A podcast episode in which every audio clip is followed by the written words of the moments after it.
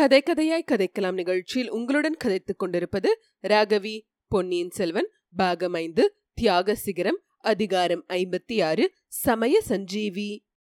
அன்றிரவு கடைசி காவலன் வந்துவிட்டு போனதும் வந்தியத்தேவன் அடுத்த அறையில் இருந்த பைத்தியக்காரன் என்ன சொல்லப் போகிறான் என்று அறிய ஆவலுடன் காத்திருந்தான். அந்த அறையின் ஒரு பக்கத்து சுவரில் எலி பிராண்டுவது போல் ஏதோ சத்தம் கேட்டது.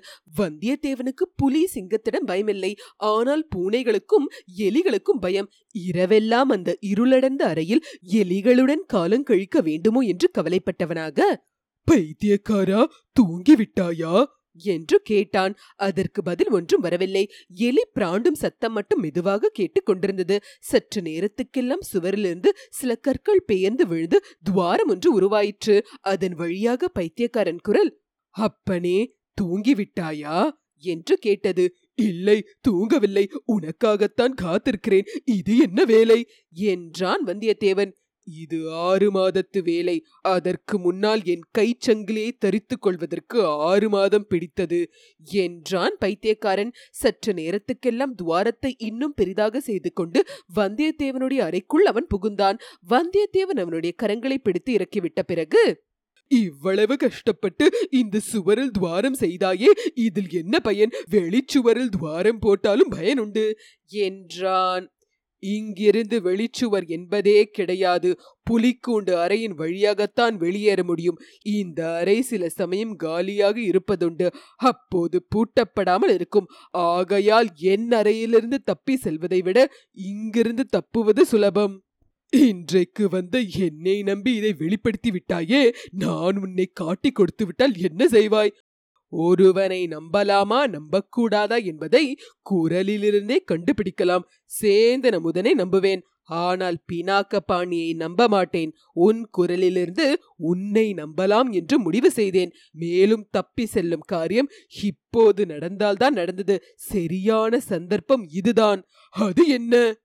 காவற்காரர்கள் மாறி இருக்கிறார்கள் என்று சொன்னேன் அல்லவா? அவர்களில் இரண்டு பேர் பேசிக் கொண்டிருந்ததை கேட்டேன். புலி கூண்டை திறந்து விடுவதை பற்றி அவர்கள் பேசிக் கொண்டிருந்தார்கள். புலி கூண்டை திறக்கும்போது நம் மேலேயே புலி பாய்ந்து விட்டால் என்ன செய்கிறது? என்று ஒருவன் கேட்டான். அதற்கு மற்றவன் சாக வேண்டியதுதான் என்றான்.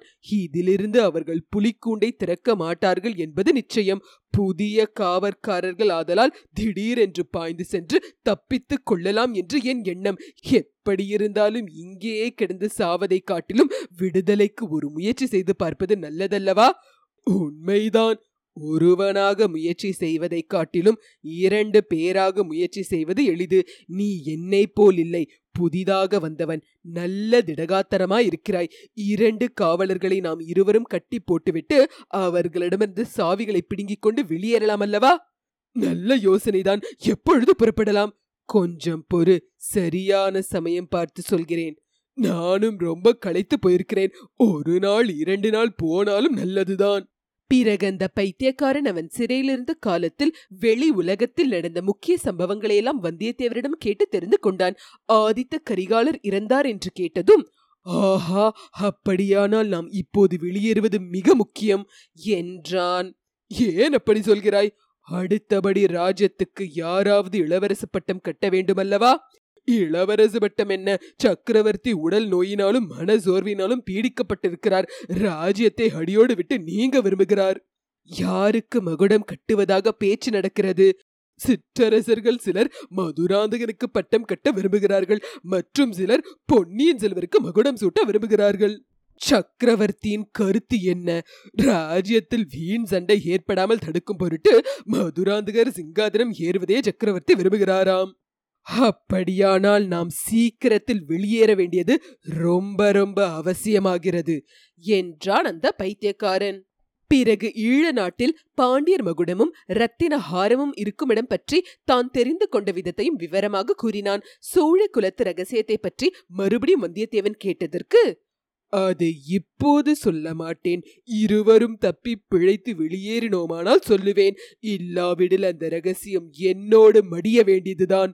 என்றான் வந்தியத்தேவனுடைய உள்ளம் தீவிரமாக சிந்தனையில் ஆழ்ந்தது. அந்த பைத்தியக்காரன் சொல்லக்கூடிய அத்தகைய ரகசியம் என்னவா இருக்கும் என்று ஊகித்து பார்த்தான். பற்பல நிழல் போன்ற நினைவுகள் அவருடைய மனத்திரையில் தோன்றி மறைந்தன. திடீரென்று வைத்தியர் மகனை பார்த்ததும் வந்தியத்தேவனுக்கு தூக்கி வாரி போட்டது. தானும் அடுத்தறையில் உள்ளவனும் சேர்ந்து செய்திருக்கும் யோசனைக்கு அவன் தடை செய்து விடுவானோ என்று கவலைப்பட்டான். பினாக்க பணி நயவஞ்சக பேச்சை அவன் நம்பவில்லை. அவனும் பைத்தியக்காரனும் இவ்விஷயத்தில் ஒரு மனமுடையவர்களா இருந்தார்கள். ஏதோ துர் எண்ணத்துடனே தான் பினாக்கபாணி வந்திருக்கிறான் என்று முடிவு செய்து கொண்டிருந்தார்கள். ஒருவரை சிறையில் விட்டுவிட்டு இன்னொருவர் வெளியேற போவதில்லை என்று சபதம் எடுத்துக் கொண்டிருந்தார்கள். மறுபடியும் பினாக்கபாணி வந்தால் என்ன செய்கிறது என்று தீர்மானித்துக் கொண்டார்கள். எனவே இரண்டாவது தடவை பினாக்கபாணி வந்தபோது இருவரும் முன் ஜாக்கிரதையாக இருந்தார்கள்.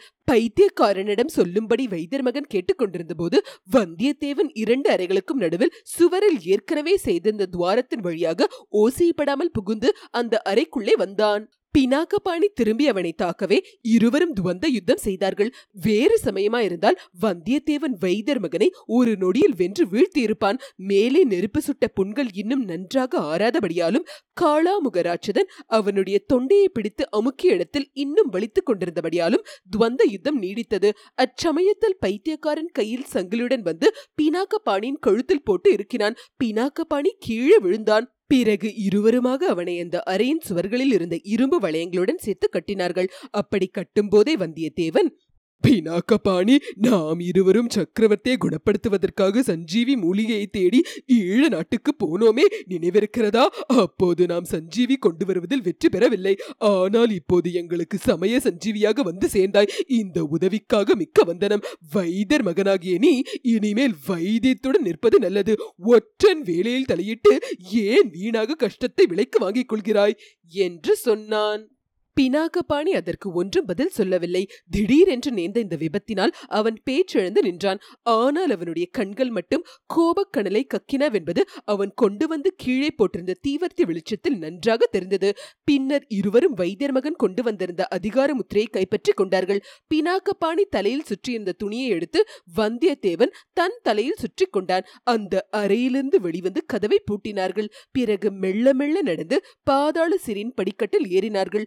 வழி சரியாக தெரியாதவர்களாதலால் நிதானமாக அங்கும் இங்கும் பார்த்து கொண்டு நடந்தார்கள். புலிகளின் உருமல் சத்தம் கேட்டதும் இருவருக்கும் மேலே போக சிறிது தயக்கமாகவே இருந்தது. ஒருவேளை தாங்கள் தப்புவதை எப்படியோ அறிந்து புலியை கூண்டிலிருந்து அவிழ்த்து விட்டிருப்பார்களோ? வந்தியத்தேவனும் பைத்தியக்காரனும் புலிக்கூண்டு அறைக்குள்ளே மெதுவாக எட்டி பார்த்தார்கள். அந்த அறையில் அச்சமயம் ஒரே ஒரு காவலன் தான் இருந்தான். உரிமைய புலிகள் இருந்த கூண்டை அவன் உற்று நோக்கி கொண்டிருந்தான். ஒருவேளை புலி கூண்டை திறந்து புலிகளை தங்கள் மீது ஏவிவிட அவன் யோசிக்கிறானோ என்ன? அச்சமயம் வைத்தியர் மகன் கூச்சல் போட ஆரம்பித்திருந்தான். அந்த கூச்சல் இக்காவலனுடைய சந்தேகத்தை கிளப்பி விட்டிருக்கலாம் அல்லவா பினாக்க பாணியின் வாயில் துணியை அடைத்துவிட்டு வராதது எவ்வளவு தவறாக போயிற்று? இத்துடன் அதிகாரம் ஐம்பத்தி ஆறு முற்றிற்று.